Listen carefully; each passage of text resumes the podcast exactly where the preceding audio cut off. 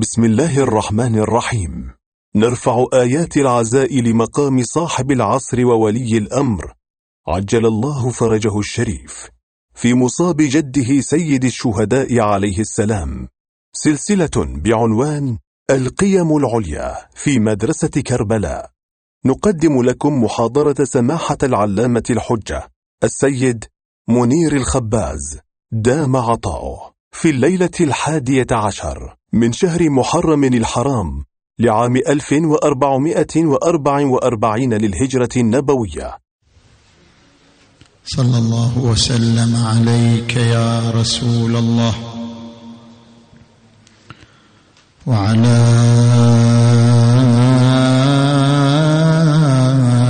أهل بيتك المنتجبين يا ليتنا كنا معكم فنفوز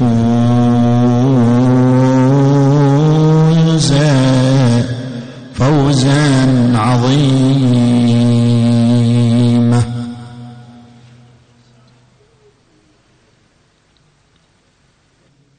بسم الله الرحمن الرحيم. بعد الصلاة.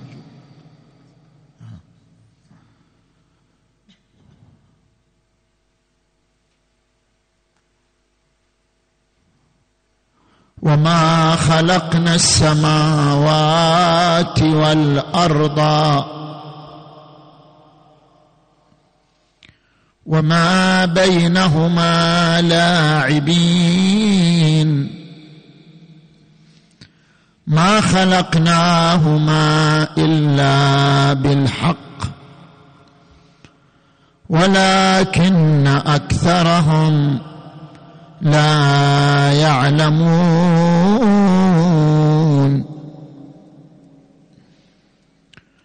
آمنا بالله صدق الله العلي العظيم.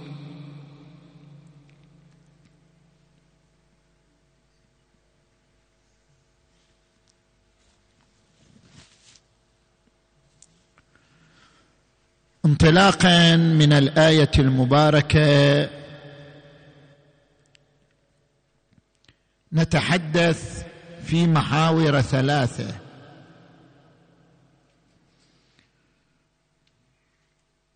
في الهدف من الوجود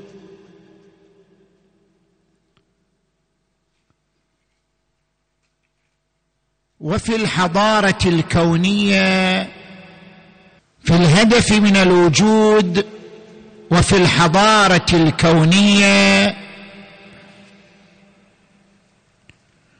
وفي حضارة اليوم الموعود.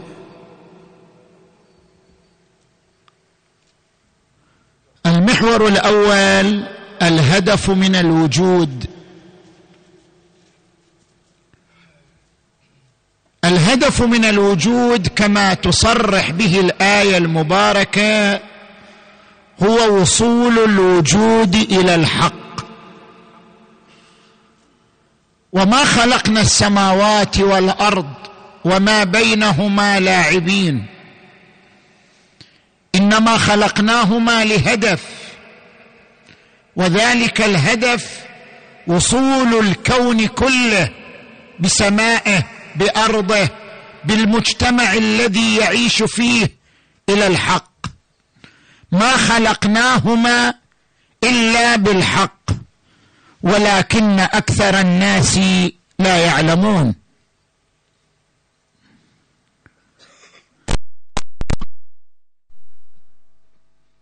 من وصول الكون إلى الحق الحق هو عبارة عن العدل. كما قال تبارك وتعالى في آية أخرى لقد أنزلنا. كما قال تبارك وتعالى في آية أخرى لقد ارسل لقد أرسلنا رسلنا بالبينات. وأنزلنا معهم الكتاب والميزان ليقوم الناس بالقسط.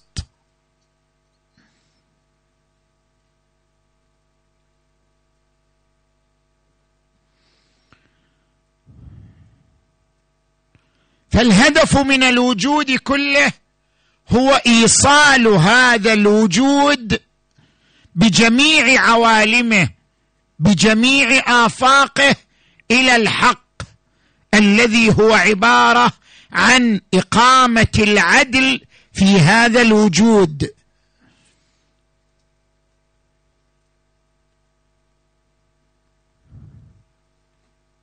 نأتي إلى المحور الثاني.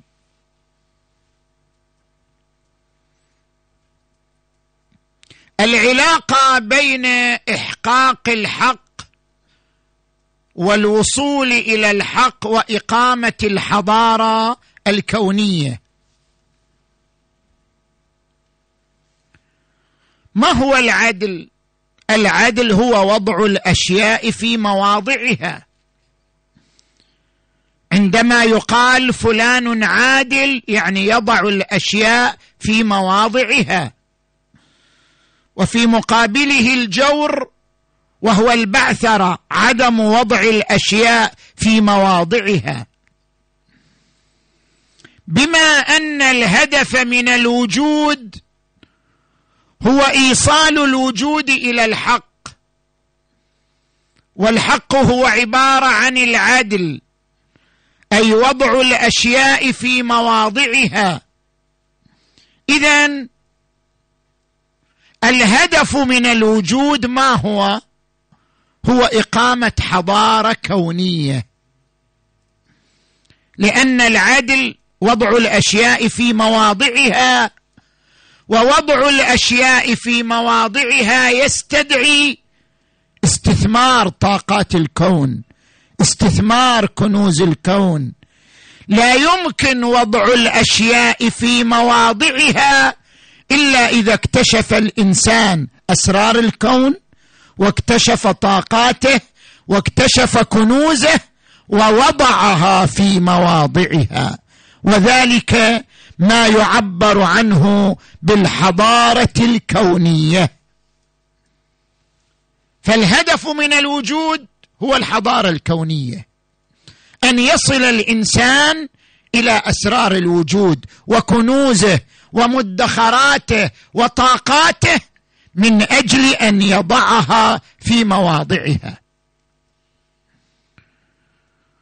ما هو الدليل على أن الهدف من هذا الكون إقامة حضارة كونية؟ ليش ما يبقى الكون كما هو؟ من دون حضارة من أي شيء. ما هو الدليل على أن الهدف هو إقامة الحضارة الكونية؟ عندنا دليلان دليل عقلي ودليل علمي. الدليل العقلي هذه الملايين من المجرات. هذا الفضاء اللامتناهي الذي يضم ملايين المجرات. ويضم ملايين النجوم والكواكب. والمجموعات الشمسية ويضم طاقات لا حد لها ولا عدد لها. هل خلق عبثا أم خلق لهدف؟ لا يمكن أن يقال بأن هذه الملايين من المجرات والطاقات خلقت عبثا لأن العبث قبيح. والقبيح لا يصدر من الحكيم فكيف بالحكيم تعالى؟ ولذلك قال تبارك وتعالى وما خلقنا السماوات والأرض وما بينهما لاعبين. ما خلقناهما إلا بالحق. وقال في آية أخرى وما خلقنا السماء والأرض وما بينهما لاعبين. لو أردنا أن نتخذ لهوا لاتخذناه من لدنا إن كنا فاعلين. اذا هناك هدف. ما هو الهدف؟ شنو علاقتي أنا الإنسان بملايين المجرات التي تسبح في الفضاء اللامتناهي؟ ما هو الهدف من وجودها؟ الهدف من وجودها اكتشافها. ومعرفة أسرارها واستثمار طاقاتها. الإنسان إلى الآن ما مشى متر من الهدف. الإنسان إلى الآن ما تجاوز مجرته التي يعيش فيها. الإنسان إلى الآن ما زال في أول خطوة من الطريق. الهدف أن يفهم الإنسان هذا الوجود كله ويكتشف أسراره ويصل إلى ألغازه ويستثمر طاقاته وكنوزه حينئذ يتحقق الحق. ما خلقناهما إلا بالحق. وحينئذ يتحقق العدل الذي جعله الله هدفا لهذا الوجود. نجي إلى الدليل الثاني الدليل العلمي. نحن ذكرنا في محاضرة سابقة أن فيزياء الكم ترى الكون كله كتلة واحدة متصلة. في الفيزياء التقليدية نحن كنا نرى الأشياء منفصلة. يعني هذا الكون أشياء منفصلة. فيه جماد فيه حيوان فيه نبات فيه إنسان فيه مجموعات شمسية فيه كواكب. كل شيء منفصل عن الآخر. له طول له عرض له عمق له زمن. فنرى الكون مفككا أشياء منفصلة. اليوم فيزياء الكم تقول لا هذا مجرد وهم مجرد شعور. الكون كله كتلة واحدة متصلة بعضها ببعض. يعني الكون كله مثل الأسرة الواحدة. الكون كله مثل جسم الإنسان. يؤثر بعضه في البعض الآخر. كل جزء من هذا الكون مؤثر ومتأثر. شوف الإنسان إنسان مؤثر. يصعد الفضاء يعمر يخرب هو مؤثر. أيضا هو متأثر. ترى ملايين النجوم التي تبعد عنا بملايين السنين تؤثر في حياتنا. شوف بيننا وبين هذه النجوم ملايين من السنين الضوئية مع ذلك ضوءها يؤثر في حياتنا على كوكب الأرض. كل الكون مؤثر ومتأثر لا ينفصل بعضه عن البعض الآخر. ولو انتزعت شيئا منه اختل نظام الكون. لو تجي تأخذ الأرض تخرجها من الكون يختل نظام الكون. كل الكون مرتبط بعضه ببعض. لا تستطيع أن تقول هذا أول وهذا آخر. كل أجزائه متصلة مؤثرة ومتأثرة. يعني بين أجزاء الكون تبادل في التأثير والتأثر. طيب بناء على هذا كيف يمشي الإنسان مع نظام الكون؟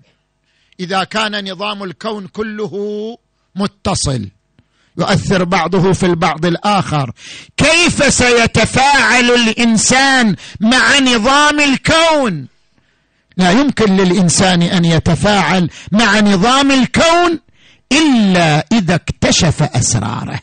إلا إذا اكتشف كنوزه إلا إذا اكتشف طاقاته حينئذ يستطيع التفاعل مع نظام الكون. ولهذا الآيات القرآنية تنص على هذا الدليل العلمي. لاحظوا قوله تعالى ألم تروا أن الله سخر لكم ما في السماوات وما في الأرض؟ أي واحد يقرأها قبل ألف سنة يقول لا وين سخر لنا؟ شو علاقتنا إحنا بن النجوم شو علاقتنا بالشموس؟ وين سخر لنا ما في السماوات وما في الأرض؟ أين سخر لنا ما في السماوات وما في الأرض؟ ألم تروا أن الله سخر لكم ما في السماوات وما في الأرض وأسبغ عليكم نعمه ظاهرة وباطنة؟ وقال في آية أخرى وسخر لكم ما في السماوات وما في الأرض جميعا منه. ما علاقتي أنا بنجم يبعد عني ملايين السنين الضوئية؟ كيف سخره لي؟ هذا معناه أن الكون كتلة متصلة يؤثر بعضه في البعض الآخر. سواء أدركنا أم لم ندرك الكون كتلة متصلة تتبادل التأثير والتأثر. هذا معنى سخر لكم ما في السماوات وما في الأرض. هناك آية أخرى تدل على أن الكون له لغة. عندما يقول تعالى سبح لله ما في السماوات وما في الأرض. عندما يقول تعالى وإن من شيء إلا يسبح بحمده ولكن لا تفقهون تسبيحهم. الكون كله يسبح. حتى الالكترون الذي يدور حول النواة يسبح. الكون كله يسبح. التسبيح لغة. اللغة فرع الحياة. اذا الكون كله يعيش حياة. متى يكتشف الإنسان لغة الكون؟ لغة الحياة في الكون. إذا لم يكتشف أسرار الكون وطاقات الكون. هل يمكن للإنسان أن يسيطر على الفضاء كله ويسيطر على طاقات الفضاء كلها ويستثمرها ويسخرها. هل هذا ممكن؟ نعم ممكن. وسيأتي اليوم الذي يتحقق فيه ذلك. اقرأ قوله تعالى يا معشر الجن والإنس إن استطعتم أن تنفذوا من أقطار السماوات والأرض فانفذوا لا تنفذون إلا بسلطان. يعني الإنسان يقدر ينفذ ينفذ من الأقطار يعني يعبرها ويسيطر عليها. ينفذ من أقطار السماوات كلها. يمكن للإنسان ذلك لكنه يحتاج إلى السلطان يحتاج إلى سلطان العلم ليتمكن من هذه القدرة. اذا الهدف من وجود الكون أن يسيطر الإنسان على الكون وأن يسيطر الإنسان على الفضاء اللامتناهي وأن يستثمر طاقاته فإذا استثمر طاقاته تحقق الهدف من الكون وهو الحضارة الكونية التي عبر عنها الله بالحق ما خلقناهما إلا بالحق ولكن أكثرهم لا يعلمون. اذا هناك هدف من وجود الكون ووجود الإنسان في الكون أن يصل الإنسان إلى أسرار الكون. شوف حتى القرآن ما زالت أسراره خفية. يعني مثلا نحن عندما نقرأ قوله تعالى وترى الجبال تحسبها جامدة وهي تمر مر السحاب نقول عرفنا هذا السر أن الأرض متحركة. عرفنا سر الآية. عندما نقرأ قوله تعالى والسماء بنيناها بأيد وإنا لموسعون. يعني السماء دائما في حالة توسع. هذه هل كان الإنسان قبل ألف سنة يفهم ما هذا ما معنى الآية؟ ما كان يفهم. والسماء بنيناها بأيد وإنا لموسعون. الآن تجي نظرية هابل تقول الفضاء في حالة تمدد. كل لحظة تمر على الفضاء هو في حال تمدد واتساع وإنا لموسعون. في بعض الآيات إلى الآن إحنا ما اكتشفنا معناها ويحار العلماء في معناها. اقرأ لك هذه الآية. أولم يروا أنا نأتي الأرض ننقصها من أطرافها؟ كيف يعني؟ شنو معنى هذا الكلام؟ أولم يروا أن نأتي الأرض ننقصها من أطرافها؟ شنو معنى هذا الكلام؟ محير إلى الآن الآية تحمل لغز علمي غير واضح. ما معنى أن نأتي الأرض ننقصها من أطرافها؟ وهي الأرض التي نعيش عليها ونحن لم نكتشف هذا السر التكويني في الأرض. اذا الكون كتاب يعج بالاسرار ويعج بالألغاز ويعج بالكنوز ويعج بالطاقات ووظيفة الإنسان الوصول إليها واكتشافها وهذا هو الهدف من وجود الكون ومن وجود الإنسان إقامة الحضارة الكونية باكتشاف الأسرار واكتشاف الطاقات. نجي إلى المحور الثالث من حديثنا. متى يوم الحضارة الكونية؟ إحنا الآن نقول الهدف هو إقامة حضارة كونية. الهدف اكتشاف الطاقات والأسرار. متى اليوم الموعود لإقامة الحضارة الكونية التي يسيطر فيها الإنسان على الفضاء؟ هو يوم المهدي المنتظر.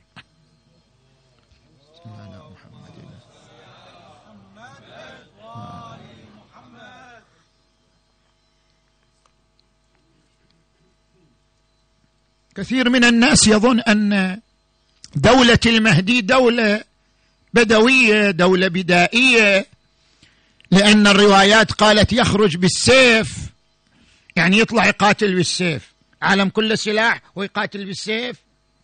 السيف كناية رمز. السيف رمز.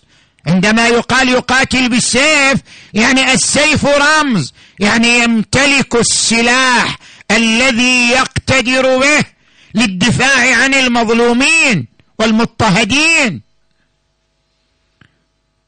الحضارة ما ترجع وراء. يعني الإنسان اللي قطع هالمشوار العظيم في الحضارة وبلغ ما بلغ بعدين الحضارة ترجع وراء ويخرج المهدي في دولة بدائية. لا الحضارة ما ترجع وراء العلم لا يرجع إلى الوراء.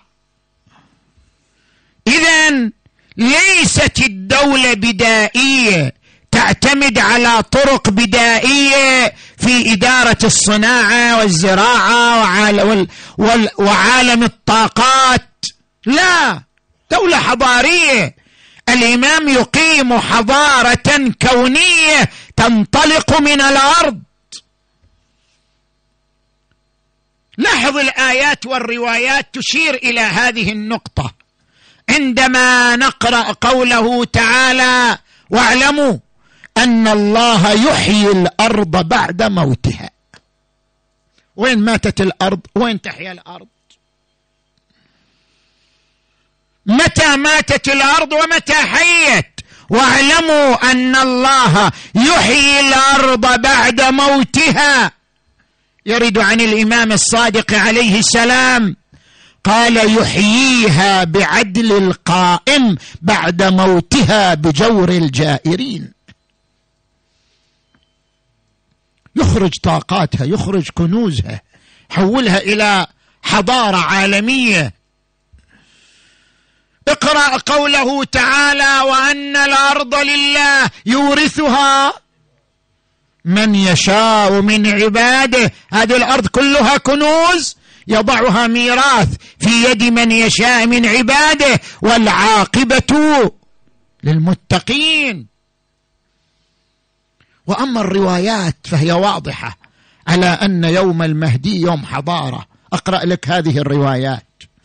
الرواية الأولى عن أبان ابن تغلب عن الإمام الصادق عليه السلام قال العلم سبعه وعشرون جزءا.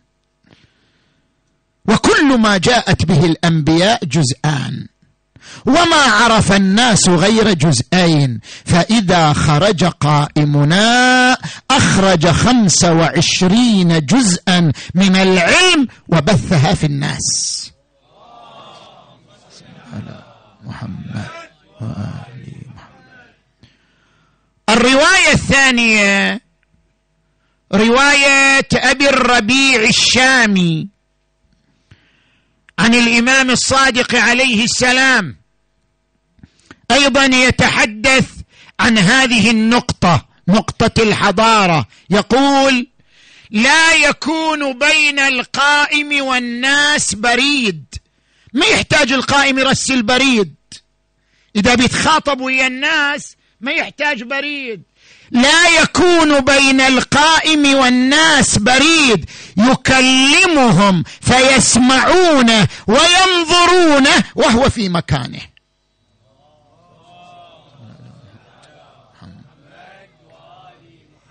اليوم أكبر رئيس في العالم يتحدث في مكانه وكل العالم يشاهده ويسمع صوته. طبعا هذا الكلام في زمان الإمام الصادق غريب. كيف الناس يشوفوه في مكانه؟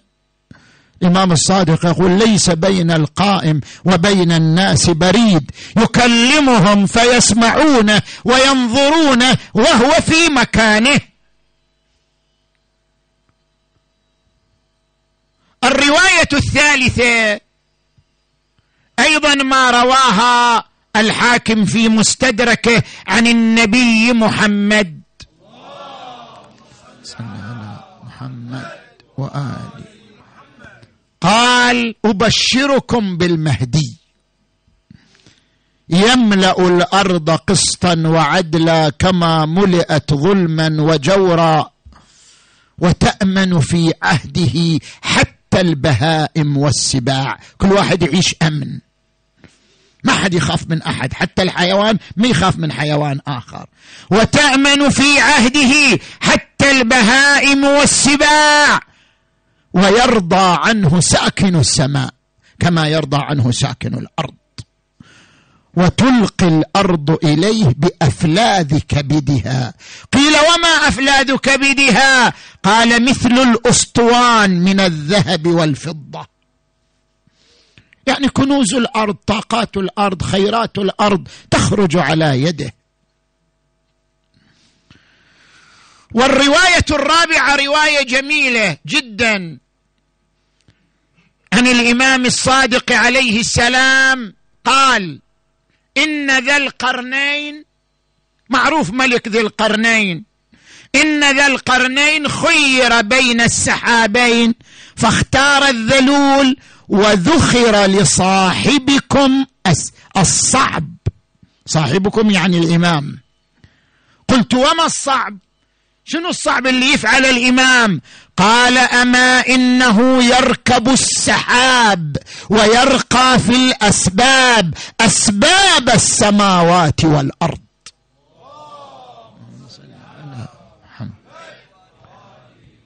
ما معنى ارتقاء الامام إلى أسباب السماوات والأرض؟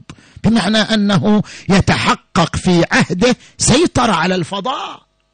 سيطر على مقاليد الفضاء بحيث يصل الإنسان إلى أقصى درجة من الفضاء ويرقى في السحاب يركب السحاب ويرقى في الأسباب أسباب السماوات والأرض. ولذلك الذين يعيشون زمن الإمام ليسوا جهلاء وليسوا متخلفين كلهم يمتلكون الوعي وال والعلم والمعرفة. الإمام يخاطب أبا خالد الكابلي يا أبا خالد إن أهل زمان غيبته القائلين بإمامته المنتظرين لظهوره هم أفضل أهل كل زمان.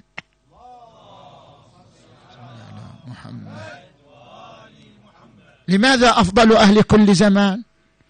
لأن الله تعالى وهبهم من العقول والأفهام والمعرفة ما صارت الغيبة عندهم بمنزلة الشهادة. يعني عندهم عقول عندهم وعي عندهم معلومات عندهم معارف بحيث تكون الغيبه عندهم كأنها حضور كأنها شهادة. اذا الإمام المنتظر قائد يمتلك علما يمتلك قدره يمتلك معرفة يستطيع بها أن يحول الأرض إلى حضارة عالمية. ولذلك إذا قرأنا قوله تعالى ونريد أن نمن على الذين استضعفوا في الأرض ونجعلهم أئمة ونجعلهم الوارثين. ما معنى الوارثين؟ الوارث كالخاتم. كيف الوارث كالخاتم؟ يعني كما أن قوله تعالى في شأن النبي صلى الله عليه وآله. ما كان محمد أبا أحد من رجالكم ولكن رسول الله وخاتم النبيين. النبي لماذا هو الخاتم؟ لأن رسالته اجتمعت فيها كل الكمالات الموجودة في الرسالات السابقة. ولأن النبي صلى الله عليه وآله اجتمعت فيه كل الكمالات التي كانت موجودة في الأنبياء والرسل. فلأنه جمع الكمالات كلها صار هو الخاتم والأخير. كذلك المهدي هو الوارث. ومعنى أنه الوارث أنه تجتمع فيه كل الكمالات للأنبياء والمرسلين والأوصياء. فإذا اجتمعت فيه الكمالات كلها أصبح هو الوارث لكل شيء. ونريد أن نمن على الذين استضعفوا في الأرض ونجعلهم أئمة ونجعلهم الوارثين. الإمام المهدي قائد الإصلاح الذي قام من أجله الحسين بن علي. ما خرجت أشرا ولا بطرا ولا مفسدا ولا ظالما وإنما خرجت لطلب الإصلاح في أمة جدي. يقوم من أجل الإصلاح والإصلاح ستتحقق غايته وغاية أهدافه في زمن الإمام المنتظر عجل الله تعالى فرجه الشريف. يقود مسيرة الإصلاح ومسيرة الأنبياء والمرسلين. ويقوم بالأخذ بثارات الحسين. الإمام له خروجان خروج من مكة وخروج من كربلاء. الخروج الأول خروج من مكة وهو أول بزوغ لنوره. فإذا خرج اجتمع حوله أنصاره الخلص الكمل ثلاثمائة وثلاثة عشر رجلا. ثم يأتي جيش السفياني من الشام لمواجهته فيختفي الإمام عجل الله تعالى فرجه الشريف. ويخرج مرة أخرى في نفس السنة في كربلاء المقدسة عند قبر جده الحسين بن علي. ويرفع ذلك الشعار المعروف يا لثارات الحسين. هو الذي يأخذ بثأر جده الحسين. وهو الذي يحقق أهداف جده الحسين. وهو المعزى في مثل هذا اليوم. هو صاحب المصيبة هو صاحب العزاء. كلنا جئنا هذا اليوم لنعزيه لنرفع له العزاء والأجر. سيدي يا صاحب العصر عظم الله لك الأجر. أحسن الله لك العزاء. سيدي ماذا ماذا يهيجك؟ ماذا يهيجك إن صبرت لوقعة الطف الفظيعه ماذا يهيجك إن صبرت لوقعة الطف فظيعة يا يا يا. أترى تجيء فجيعة بأمض من تلك فجيعة يا يا. ماذا جرى في الفجيعة؟ حيث الحسين حيث الحسين على الثرى خيل العدا طحنت. سيد حيدر يقول طحنت طحنت. يعني شلون طحنت؟ يعني ما بقي عضو سالم. تكسرت جناجن عظامه وتفرقت أجزاء بدنه. خيل العدا طحنت ضلوعا ذبحته آل أمية. ضامن إلى جنب الشريف. ورضيعه بدم الوريد مخضب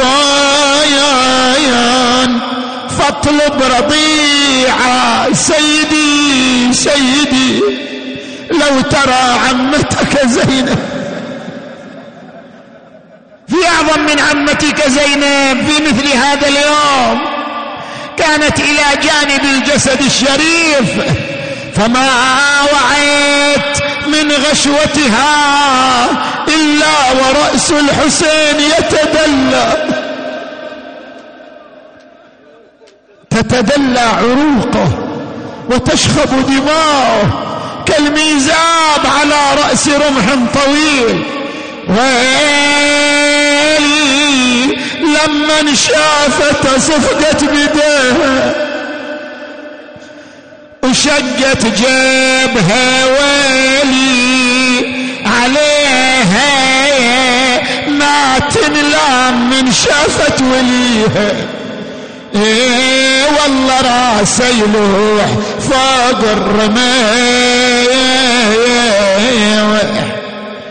فوق الرمايح بالبار. عظم الله أجوركم. نادت يا ابن سعد أما فيكم مسلم؟ يجهز هذا الجسد العريان. قال يا ابنة الطالبيين أبعد اليتامى عن جسده. صارت كلما رفعت يتيمة سقطت أخرى. كلما رفعت طفل سقطت أخرى. بينما هي كذلك وإذا بعشر من خيول الأعوجية تنعلت بالحديد وداست على صدر وحسينا وإماما